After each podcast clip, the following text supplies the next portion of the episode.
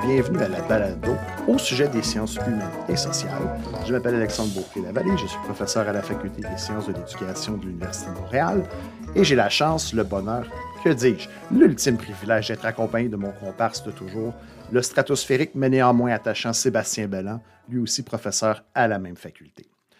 Jusqu'à présent, cette balado a cherché à vous faire découvrir les sciences humaines et sociales en abordant, hmm, presque toujours, des sujets relativement évidents au sens de facile à observer.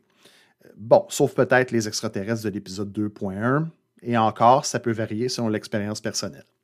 Mais en général, les sondages, les stupéfiants, la rationalité, les croyances, ce sont des choses qui sont visibles pour tous, ou du moins la majorité d'entre nous.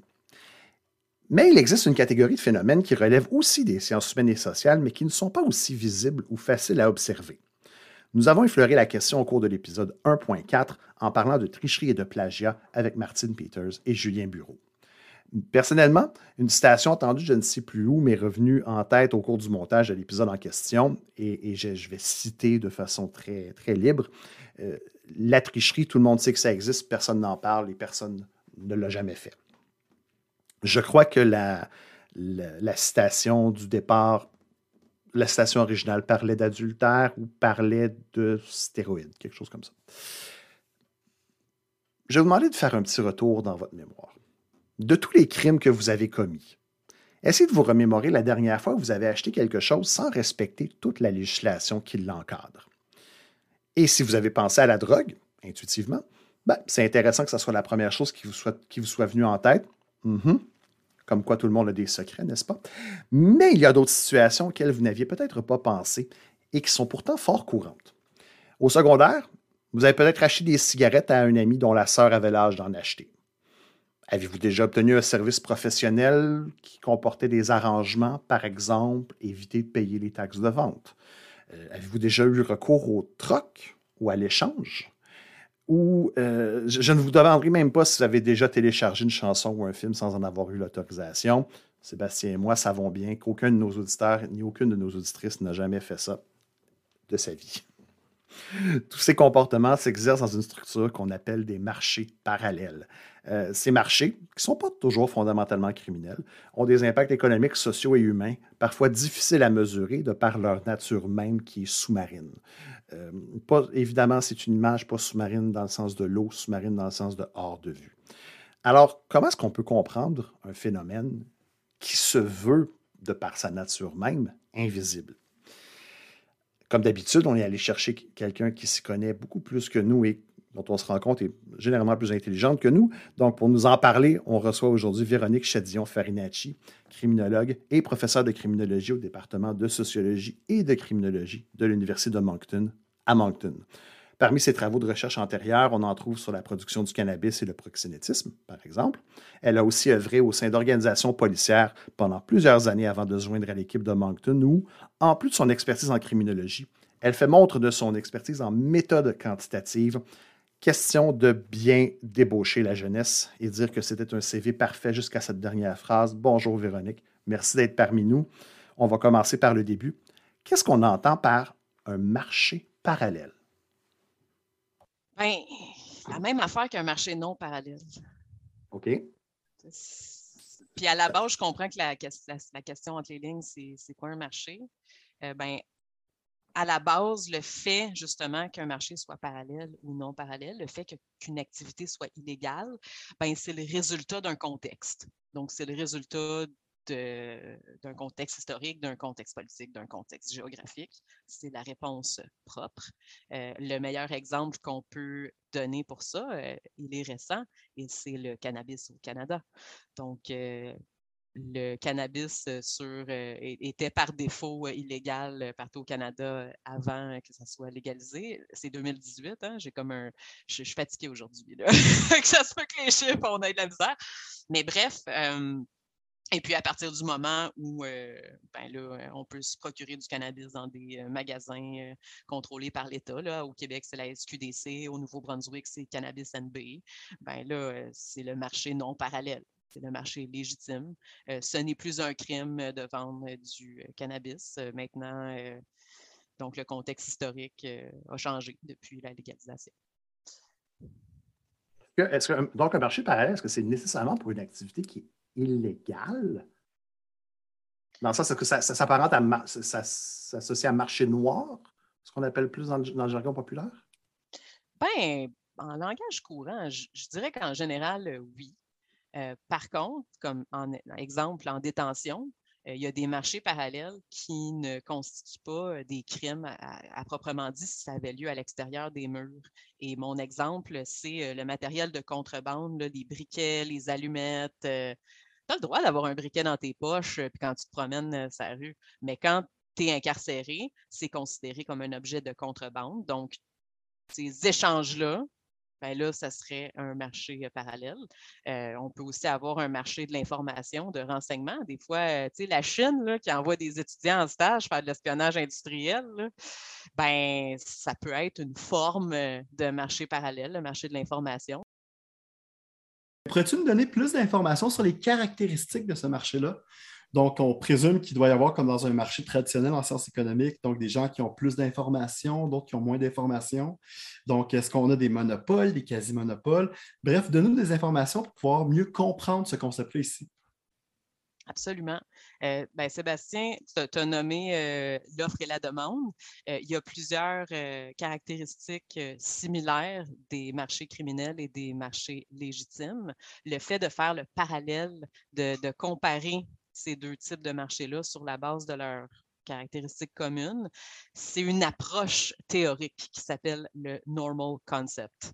Euh, des exemples de, traits ou d'éléments qu'on peut rapporter euh, des marchés conventionnels au marché légal, euh, ben, c'est par exemple les industries de biens, les commodités.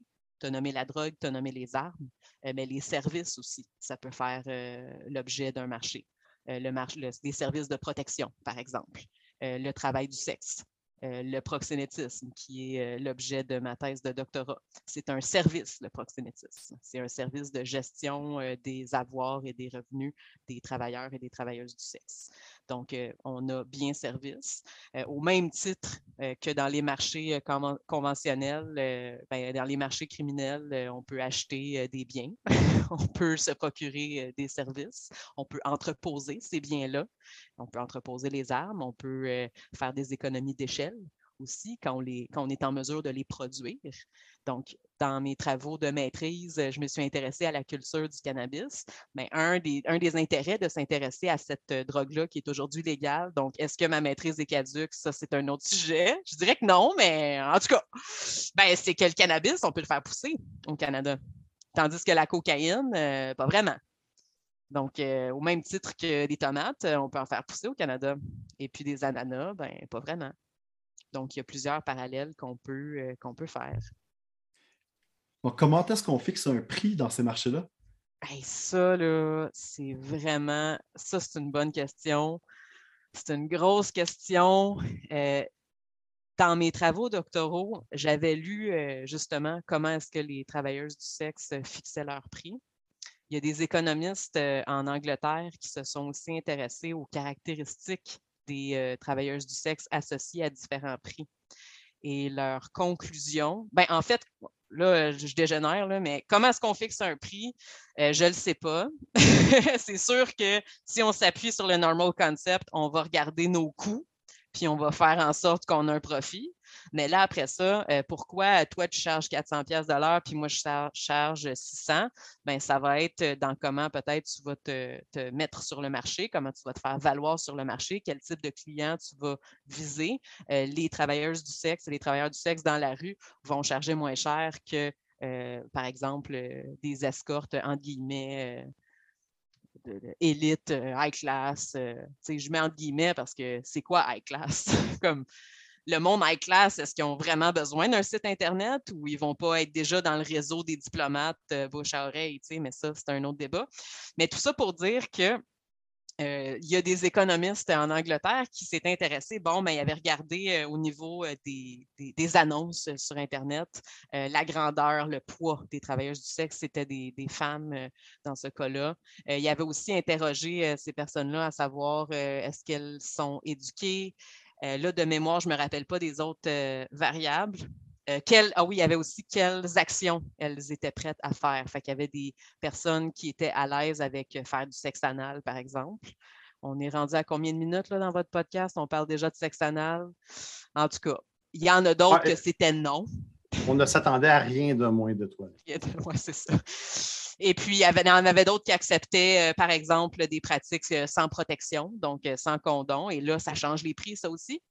Et puis, euh, une des conclusions de, ces économistes-là, c'est que euh, celles qui tiraient le plus leur épingle du jeu, c'est les euh, travailleuses du sexe passées 25 ans qui avaient des études universitaires, tendaient à avoir des, moins de clients, mais des clients réguliers, tendaient aussi à, avoir, à faire des transactions moins risquées donc euh, des clients réguliers qu'elles connaissent, mais également des transactions euh, protégées. Puis celle qui faisait le plus d'argent, il y avait un IMC normal.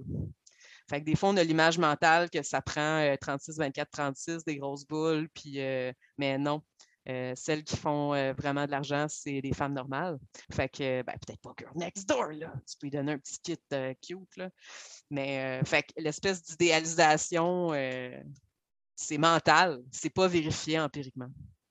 Fait qu'au même titre que, puis là, ça y est, je dégénère, là, mais tu sais, des fois, tu vas voir des gens dans les médias dire euh, Mais là, les préférences des clients sont de plus en plus jeunes.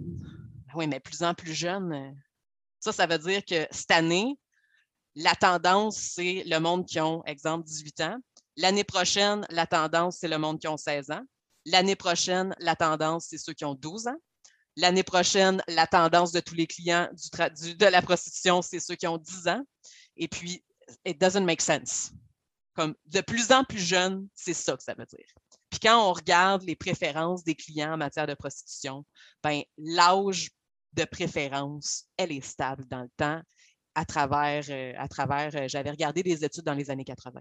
Puis il n'y a pas d'histoire de la préférence, c'est quand elle a 12 ans. Les gens qui aiment le monde qui ont 12 ans, c'est une niche particulièrement déviante, et puis on ne peut pas généraliser à l'ensemble des clients.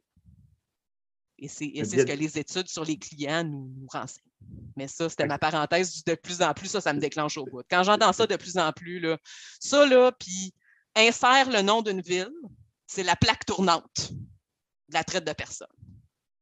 Oui, mais insère le nom d'une ville, c'est aussi la plaque tournante euh, en matière de, restaurants. Euh, l'urbanisation, ça amène une densité de la population. Il y a plus de restaurants, il y a plus de cinéma, il y a plus de chars aussi. Ça peut être une plaque tournante du char. Ça ne veut rien dire. Comme sur quoi tu te bases pour dire ça? Peut-être que tu as raison. Peut-être qu'il y a une ville qui est une plaque tournante. Mais il faut que tu démontres ton truc. Tu ne peux pas juste dire insère le nom d'une ville. Parce qu'il y a plein de villes hein, qui se déclarent la plaque tournante. Là. Se déclarent elles-mêmes? Les gens se battent pour avoir le titre de plaque tournante de les organisations policières qui voient aussi les cas. Quand tu vois des cas, effectivement, tu, vois le pire. Là. Ça se peut que tu viennes à la conclusion que tu es la plaque tournante, mais est-ce que tu es à même de te comparer? Peut-être pas. Moi, j'enseigne, moi, j'enseigne à Moncton, je regarde mes étudiants. Euh, je ne vais pas dire que je suis la plaque tournante euh, des, étudiants euh, génial, peut-être, mais je ne connais pas les étudiants à Montréal, je ne connais pas les étudiants à Ottawa, je ne connais pas les étudiants à Calgary. Donc, on se base sur quelle comparaison? À quel point c'est difficile de quantifier ou de décrire, et là je mets ça en gros chevrons objectivement, quelque chose qui n'est pas officiel? Ben, qu'est-ce que tu veux dire par décrire? Euh, ben, par exemple, si c'est pour dire que tu es la plaque tournante de, l'importation de la cocaïne au Canada, comment tu fais pour quantifier ça? C'est pas comme si les importateurs venaient te voir puis t'amenaient les reçus de, des paiements qu'ils ont fait au, cartel de Curacan ou c'est pas comme si euh, la, table des Hells à Montréal t'envoyait un rapport annuel? Ça serait excellent. J'adorerais ça, lire le rapport annuel des Hells. Donnez-moi votre comptabilité. Mais euh, effectivement, en plus, c'est que les crimes en lien avec les, crimes de stupéfiants, c'est de l'enquête proactive. Il n'y a pas de plaignant. Donc, ça sort de l'initiative des enquêteurs qui ont des informateurs, qui ont euh, accès à différentes informations privilégiées. Et là, à ce moment-là, ils vont prioriser cette information-là, ils vont enquêter et ils vont euh, ultimement euh, arrêter les fautifs et perquisitionner les drogues. Mais là, si on veut comparer, mais là, parce que c'est proactif, ben, faudrait qu'on faudrait qu'on s'assoie puis on regarde, ben, mettons, Halifax, Montréal, Vancouver. Bon, c'est des villes portuaires. Donc, c'est des bonnes candidates pour être des plaques tournantes de l'importation de cocaïne.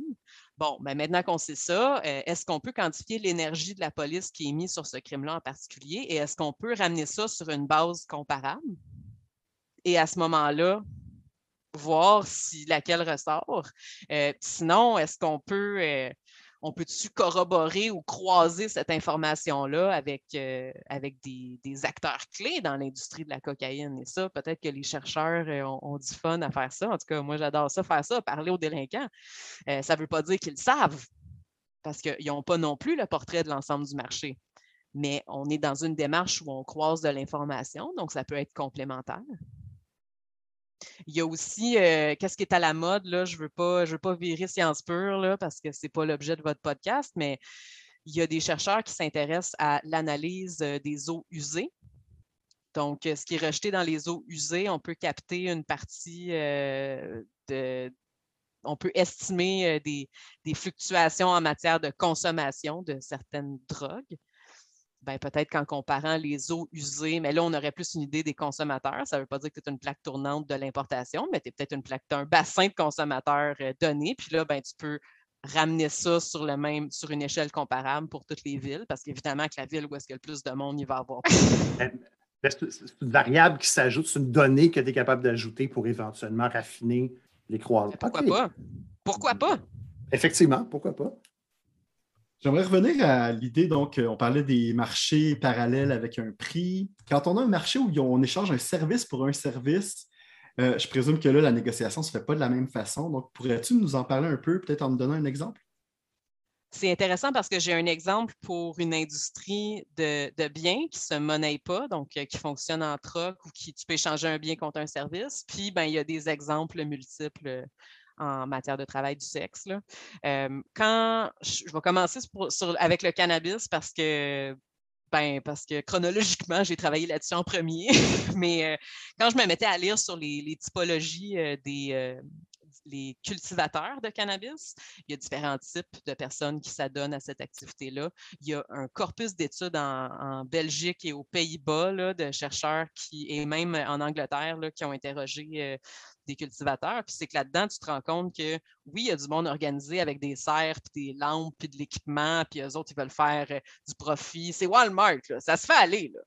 Bon, d'eux autres, mais tu as aussi euh, l'équivalent des petits, les, les brasseurs de bière de sous-sol.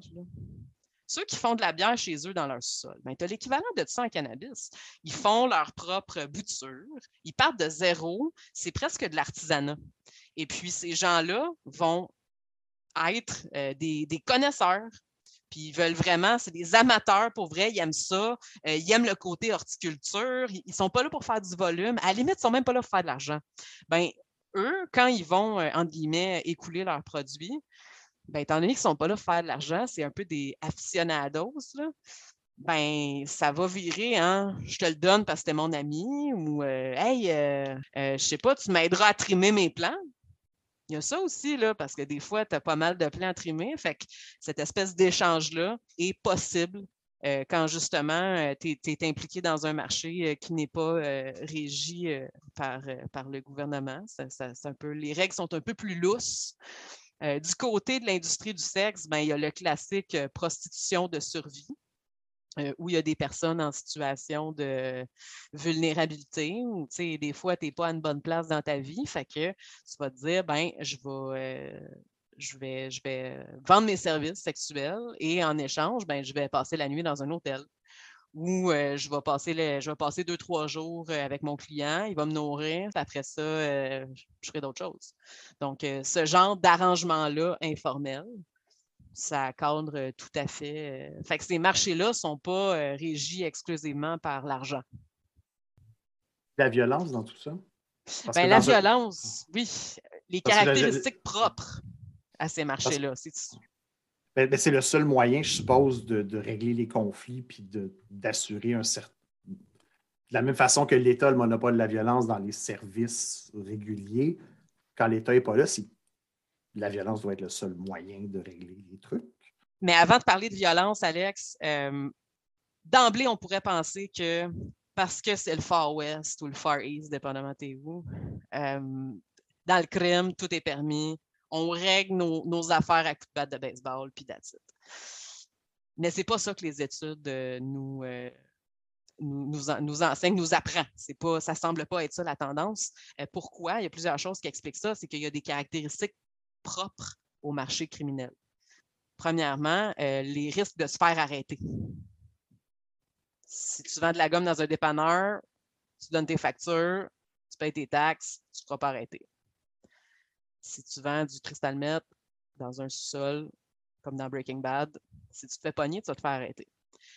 ce risque-là fait en sorte que si tu as des conflits, tu ne peux pas t'appuyer sur les institutions de contrôle social conventionnelles, la police, les tribunaux, euh, des démarches judiciaires. Donc oui, effectivement, ça fait en sorte que la violence, ça peut être un moyen pour régler des différends. Mais là, il y a deux nuances là-dedans. La première, c'est l'usage de la violence pour régler ces différends. Est-ce que c'est exclusif au marché criminel? Parce qu'il y en a qui pourraient dire que euh, les grosses corporations sont violentes quand euh, elles licencient des, centaines, d'employés euh, sans avertissement. Est -ce que ce n'est pas un signe de violence? On peut aussi parler du respect euh, approximatif des normes du travail euh, dans certaines industries qu'on ne nommera pas. Que euh, si tu as déjà travaillé au salaire minimum dans ta vie, tu as déjà vu des entreprises qui n'ont pas respecté les normes du travail. Donc, à ce moment-là, est-ce que, ça pourrait être considéré comme une forme de violence? Donc, ça, c'est le premier débat qu'on ne va peut-être pas régler aujourd'hui. Le deuxième débat, c'est le problème avec la violence. C'est comme c'est à utiliser avec modération parce que la violence, c'est visible. La violence, c'est grave. Si ça se sait, tes risques d'arrestation, ça se peut qu'ils explosent. Et puis, euh, en tout cas, ton, risque d'être visible par les institutions conventionnelles de contrôle social, ceux que tu ne peux pas avec eux normalement pour régler tes conflits, ça se peut que tu te ramasses à dealer avec eux, puis ça ne sera pas pour régler ton conflit, ça va être pour te régler toi il y a des études qui se sont intéressées au règlement de compte. Les règlements de compte, c'est les, meurtres, euh, les représailles de conflits qui virent en meurtre. Puis ce qu'on se rend compte, c'est que les règlements de compte, c'est souvent lié à des conflits de compétition dans les marchés. On veut éliminer un compétiteur, on veut éliminer euh, un complice qui euh, a parlé à la police. Merci, bonsoir. Par contre, il y a d'autres études qui ont interrogé des trafiquants drogue. Il y en a une que je pense en particulier, les trafiquants de cocaïne. C'est une étude canadienne euh, assez récente. Et puis, euh, en fait, euh, ces trafiquants-là se sont fait demander, ben, raconte-moi les conflits que tu as eus quand tu vendais de la coke. Et puis, pour chacun de ces conflits-là, on va regarder qu'est-ce qui s'est passé, c'était quoi le motif du conflit, qu'est-ce qui est arrivé finalement, est-ce que ça a généré d'autres conflits, est-ce que tu as eu recours à la violence? Et puis la réponse, euh, c'est que c'est une minorité des conflits qui finissent euh, violents. Donc, euh, les trafiquants vont préférer avoir recours à impliquer un tiers, des avertissements, essayer de trouver un compromis. Évidemment, on a la version des trafiquants, fait que le compromis qu'ils vont dire, ça va peut-être être, envoyer un calinours par la poste. Dans les faits, c'est peut-être un petit peu plus élevé que ça, mais quand même, euh, il y a une recherche consciente euh, d'alternatives à la violence et le recours à la coercition est marginal euh, dans les marchés parce que justement, c'est trop dangereux. C'est mauvais pour les affaires. C'est mauvais pour les affaires. Eh, Seb? Je vais faire du pouce, en fait, sur ce qu'on discutait de manière un peu indirecte. La, pandémie a imposé beaucoup d'incertitudes dans les marchés, donc, qui sont formels et informels. Puis là, je me pose la question, euh, on a vu par exemple dans les plus grandes, euh, la majorité des grandes villes nord-américaines qu'il y a une résurgence de la fête de la violence. Puis là, quel est l'impact selon toi de cette incertitude-là dans ces marchés-là? Donc, prostitution, euh, les armes illégales et compagnie?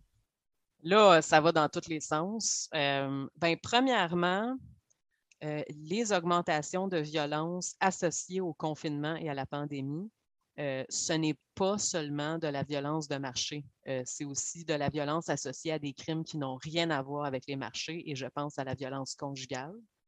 Euh, là, je sais qu'on parle de marché dans cet épisode-là, mais c'est sûr que quand tu es dans, le même espace avec ton bonhomme ou ta bonne femme, puis qu'il y a plus de conflits, puis que ces conflits-là s'enveniment, puis que là, ça, ça augmente en, en, gravité, ben, ça va générer de la violence, effectivement par rapport au marché, mais c'est sûr que euh, la diminution de flux de marchandises, donc pour tout ce qui vient de l'extérieur, ben, la marchandise rentre moins euh, depuis avec la pandémie.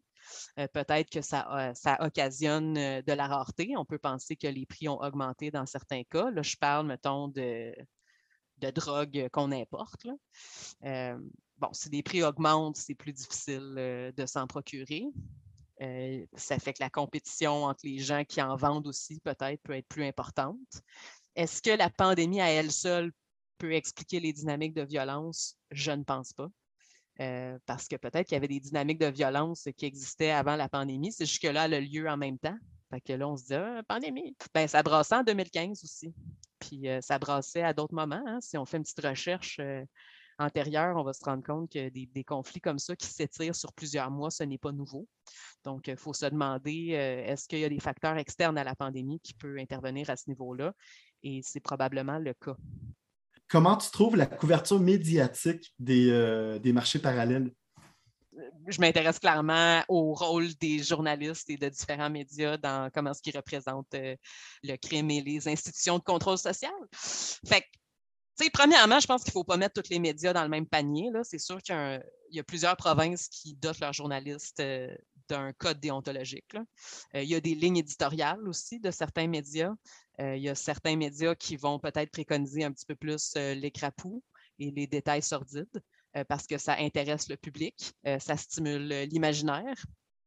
D'un autre côté, euh, les médias sont un peu à la merci de ce que les organisations policières euh, veulent bien donner comme information.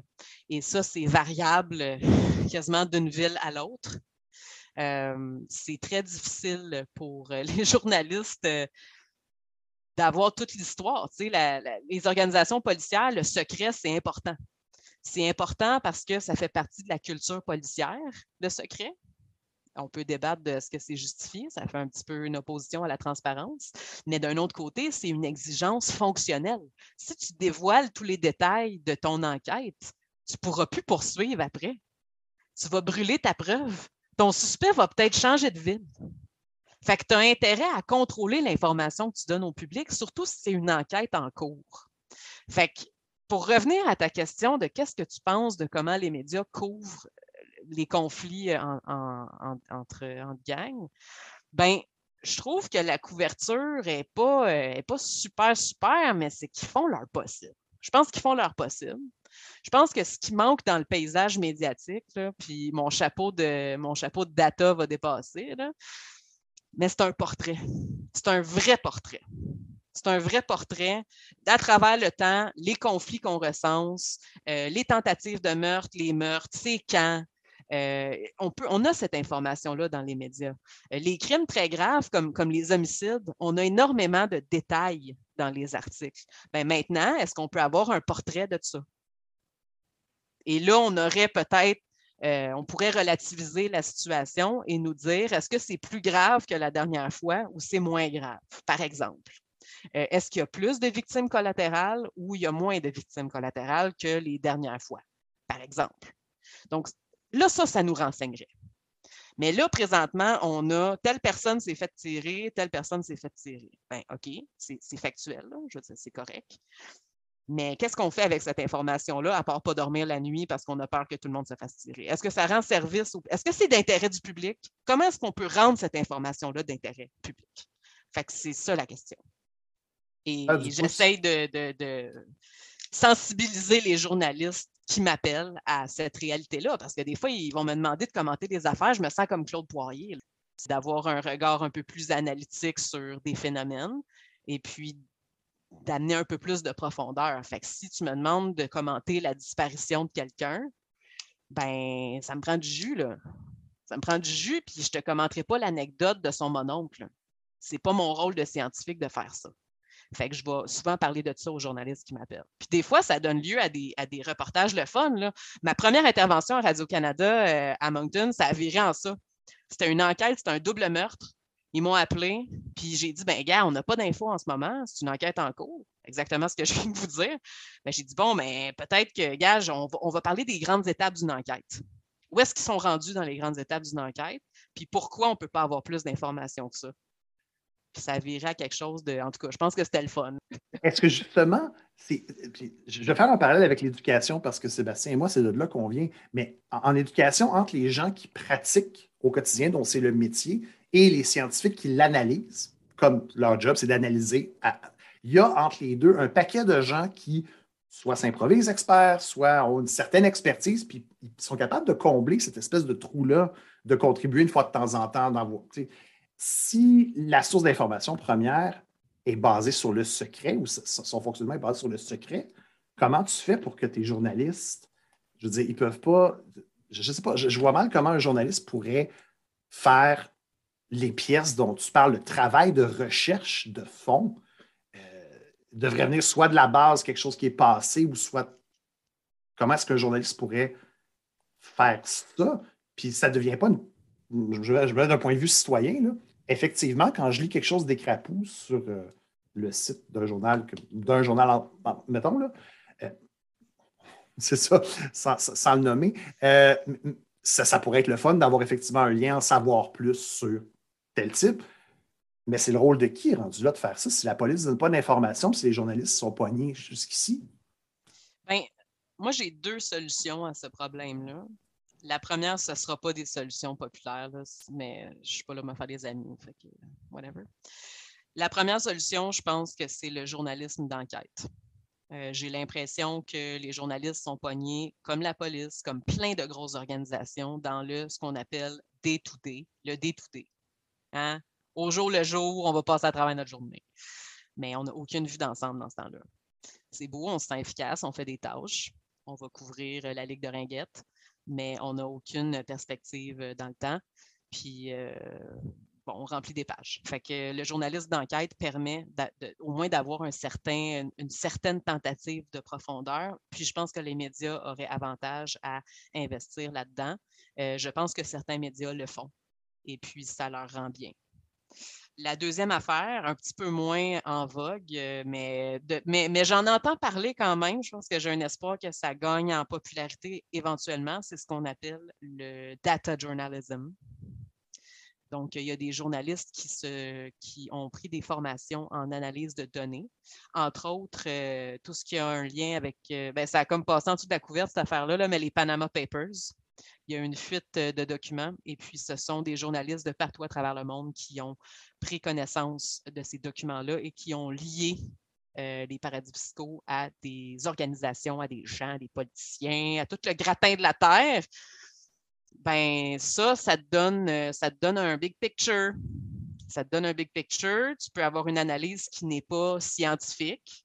Fait que c'est pas un chercheur à faire toutes les analyses. La science n'a pas ce but, mais tu as une vue d'ensemble analytique, pratique, et puis il y a quelque chose à dire qui va au-delà de euh, Madame Tarte aux pommes euh, a placé de l'argent au Liechtenstein. Là, on peut carrément identifier des endroits où il y a plus de, de Madame Tarte aux pommes puis de Monsieur Tarte aux pommes que d'autres. Mais ça, ça demande à ce que les journalistes se forment et aient un intérêt et que les médias pour lesquels ils travaillent s'intéressent à ce genre de contenu-là.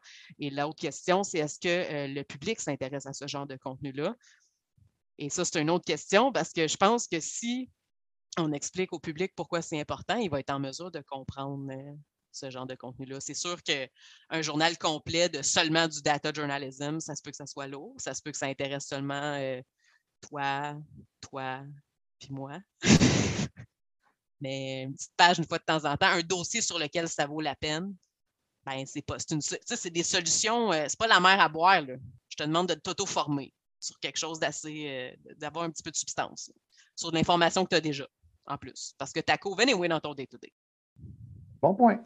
Euh, OK, mais avec une fois qu'on a tout ça, la, question du data, la question des marchés parallèles, la question de, gens qui veulent se peut-être pas nécessairement être, dans l'espace public et tout, euh, il nous reste un acteur, moi, qui, me revient en tête beaucoup, qui est qu'est-ce que les, comment les forces de l'ordre répondent à tout ça?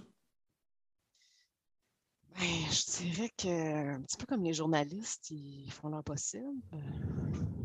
Ils font leur possible. C'est sûr que traditionnellement, les forces de l'ordre euh, vont être euh, vont contrôler les marchés par la répression. C'est leur façon d'agir. Euh, est-ce que ça fonctionne? Ben, c'est là que je m'en allais.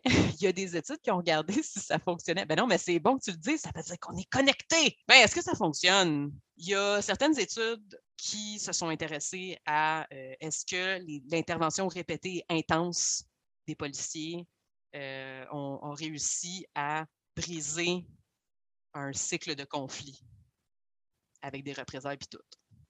Le problème avec l'étude de, ce type de phénomène-là, c'est que des conflits dans le milieu criminel documentés qui s'échelonnent longtemps dans le temps.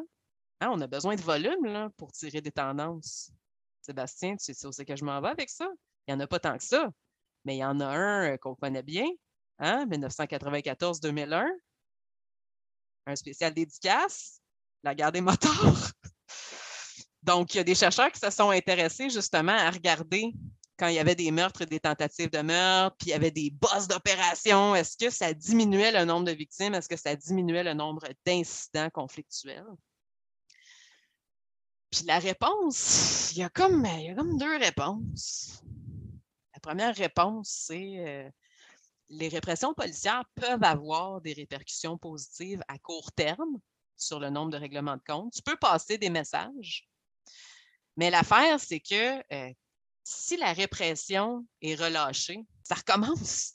Les participants, dans ce cas-là, dans le cas de la guerre des moteurs, retombent dans la dynamique de représailles. Fait que ça, va commencer à coûter cher.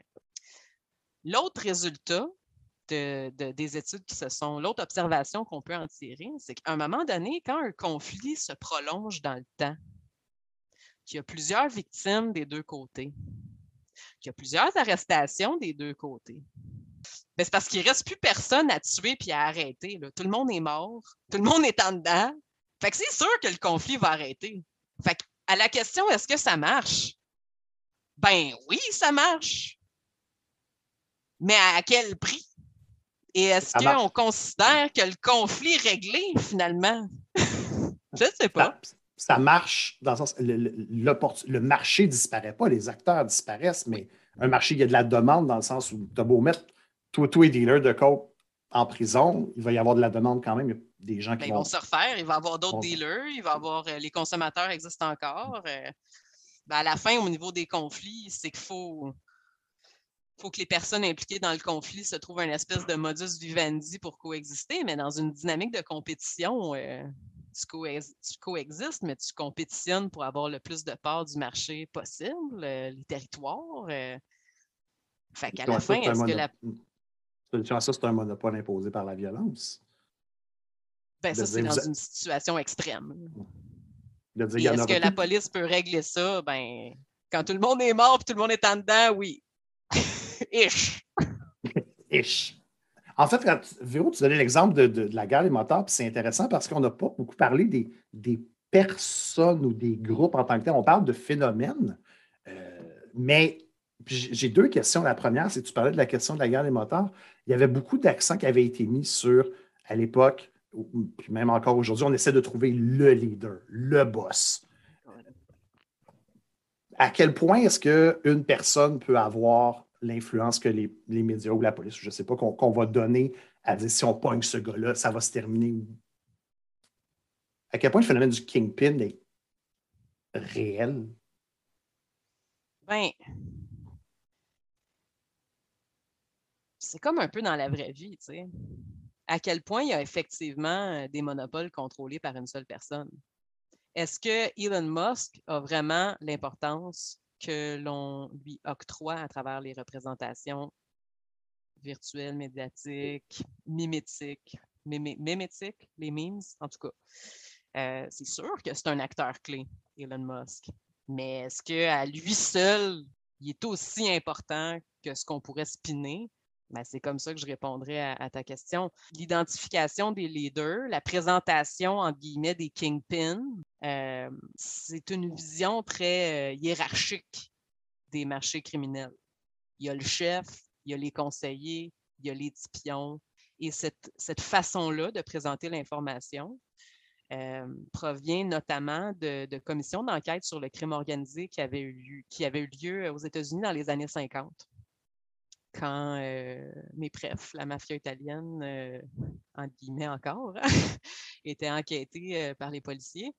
Et puis, d'emblée, ça a comme passé comme dans du beurre, puis ça a pris des décennies avant que les chercheurs allument et disent Attends une minute, les descriptions des, des gens qui font l'objet des procès, ben, ils sont décrits avec le même langage que les policiers décrivent leur organisation parce que les policiers sont organisés en structure hiérarchique. C'est ce qu'ils connaissent. On va décrire quelque chose avec les mots que l'on connaît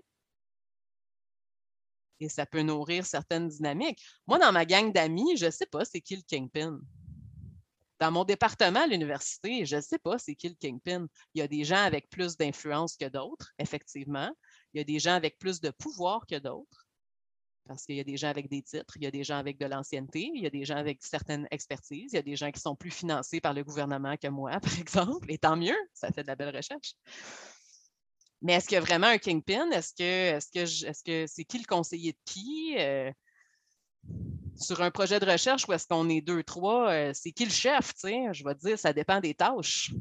Donc, à partir des années, ben, mettons, là, je vous dis dans mon temps, mais ça remonte à bien avant moi, c'est qu'à un moment donné, ben, les chercheurs se sont dit, ils ont préconisé l'approche de réseau.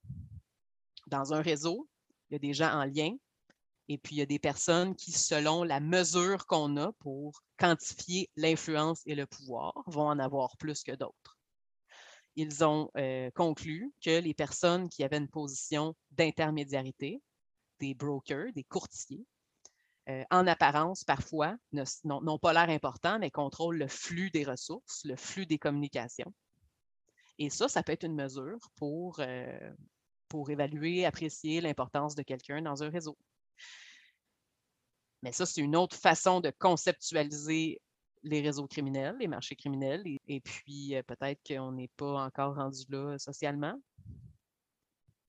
En tout cas, quand on présente le monde important, on n'a pas l'air d'être rendu là, en tout cas. Est-ce que je me trompe en disant que les réseaux sociaux ont beaucoup facilité le travail des marchés parallèles? Euh, probablement. Les réseaux sociaux, c'est un mode de communication comme un autre. Avant, on avait le téléphone, un peu moins à la mode.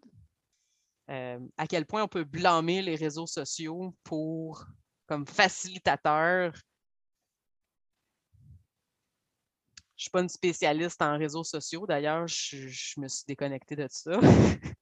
Euh, les réseaux sociaux peuvent apporter, euh, faciliter les opportunités, euh, peuvent faciliter les liens faibles. Et là, je reviens avec mes réseaux, la littérature des années 70, dans le temps, dans l'ancien temps des années 70. Ben, les liens faibles, c'est les, connaissances. C'est les gens qui ne sont pas proches, proches, proches de nous. Donc, euh, ta mère, ce n'est pas un lien faible en principe parce que tu as vécu une certaine partie de ta vie avec elle. Mais euh, ton collègue avec qui euh, tu travaillais en restauration quand tu es au bac, ben, lui, c'est un lien faible.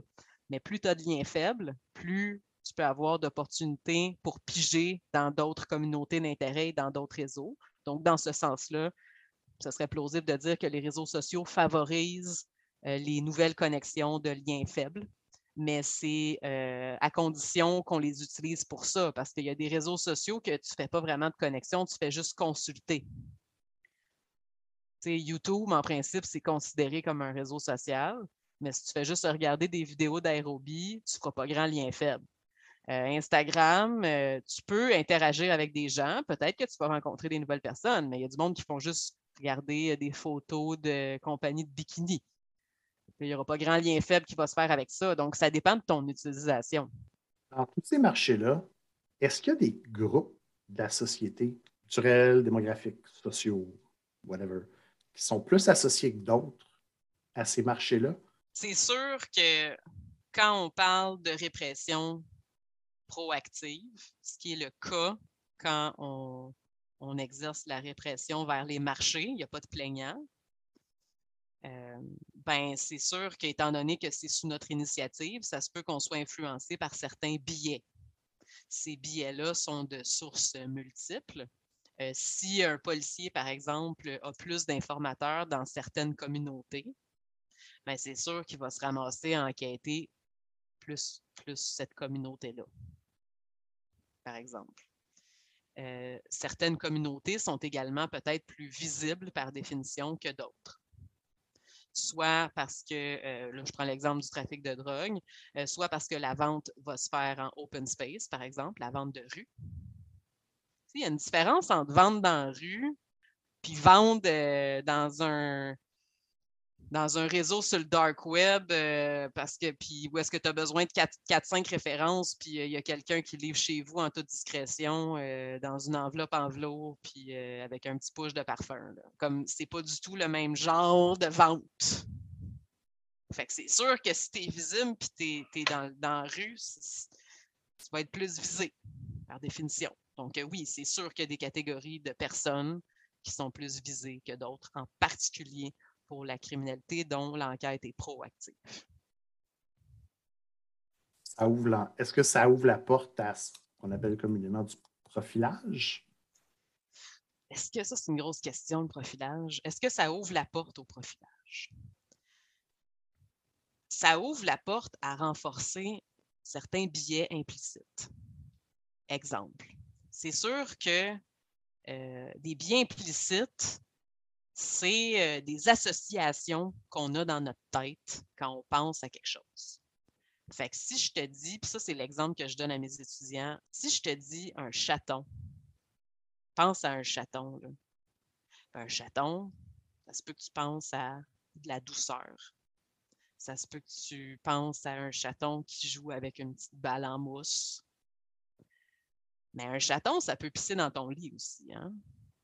Mais spontanément, on ne va pas nécessairement penser à ça tout de suite.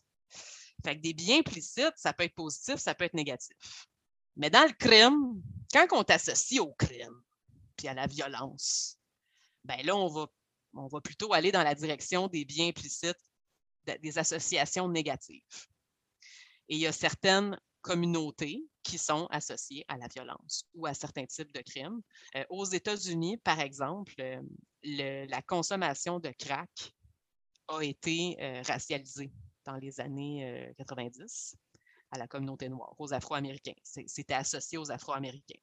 Est-ce que ça veut dire que tous les Afro-Américains fument du crack? Non. Est-ce que ça veut dire que les Blancs ne fument jamais de crack? La réponse est non si on, définit une gang de rue avec des critères, ça peut être différents critères, ça peut être euh, le fait de commettre des crimes, euh, certains types de crimes. Euh, mettez-vous des critères. Si on applique ces critères-là à l'ensemble des, des, personnes qui commettent des crimes en groupe, par exemple, j'aimerais ça savoir quel genre de portrait on aurait. Puis là, ben, c'est sûr qu'il y en a qui vont dire que certains critères sont intimement associés à, l'origine parce que, parce que plus tu surveilles quelqu'un, ben, plus tu vas trouver des crimes associés à lui. Je vais dire oui, effectivement. Effectivement, mais si tu mets des critères criminels, ben, tu pourrais décider de mettre des critères criminels où il y a une victime ou un plaignant pour essayer de distancer le côté proactif, l'initiative de la police dans, la criminalisation euh, de certains individus. Tu sais, il y a, façon d'avoir une discussion euh, pragmatique sur ces enjeux-là, sans que ça dérape. Et c'est là-dessus que s'achève cet épisode de la balado au sujet des sciences humaines et sociales. Si vous avez aimé l'épisode, n'oubliez pas de partager sur les réseaux sociaux. Vous pouvez aussi nous envoyer des commentaires. On les lit tous et on répond même à certains.